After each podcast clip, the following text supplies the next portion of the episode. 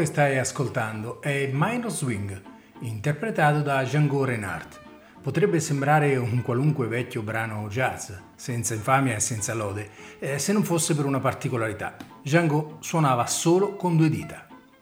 A 18 anni Reinhardt era già un brillante suonatore di banjo, ma la sorte sembrò voler mettere fine alla sua carriera di musicista.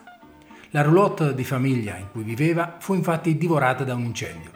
Django riportò gravi ustioni, tanto da perdere l'uso della gamba e di parte della mano sinistra. L'anulare e il mignolo, distrutti dal fuoco, furono saldati insieme dalla cicatrizzazione. Questo incidente in realtà cambiò la sua vita e la storia stessa della chitarra jazz. Infatti, a causa delle ferite alla mano sinistra, Reinhardt dovette abbandonare il banjo e iniziare a suonare una chitarra che gli era stata regalata.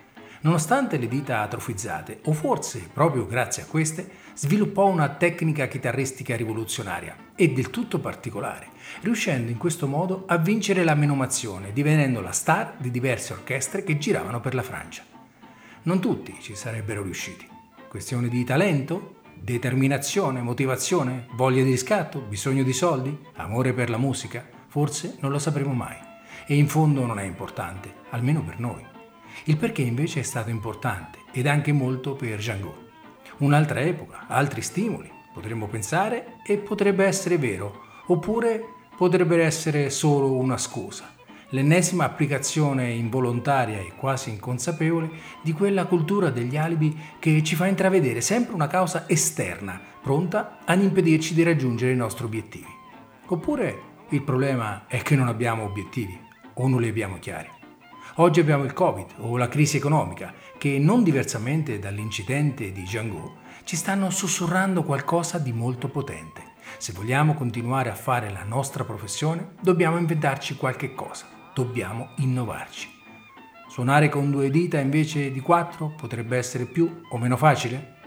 Non è questo il problema. Non si può fare a gara per stabilire quale sia il cambiamento più faticoso o doloroso. Si tratta invece di cercare dentro di noi le risorse soprattutto emotive per iniziare un percorso di cambiamento e non lo si può fare solo pensandoci o lamentandosi. Si tratta di agire.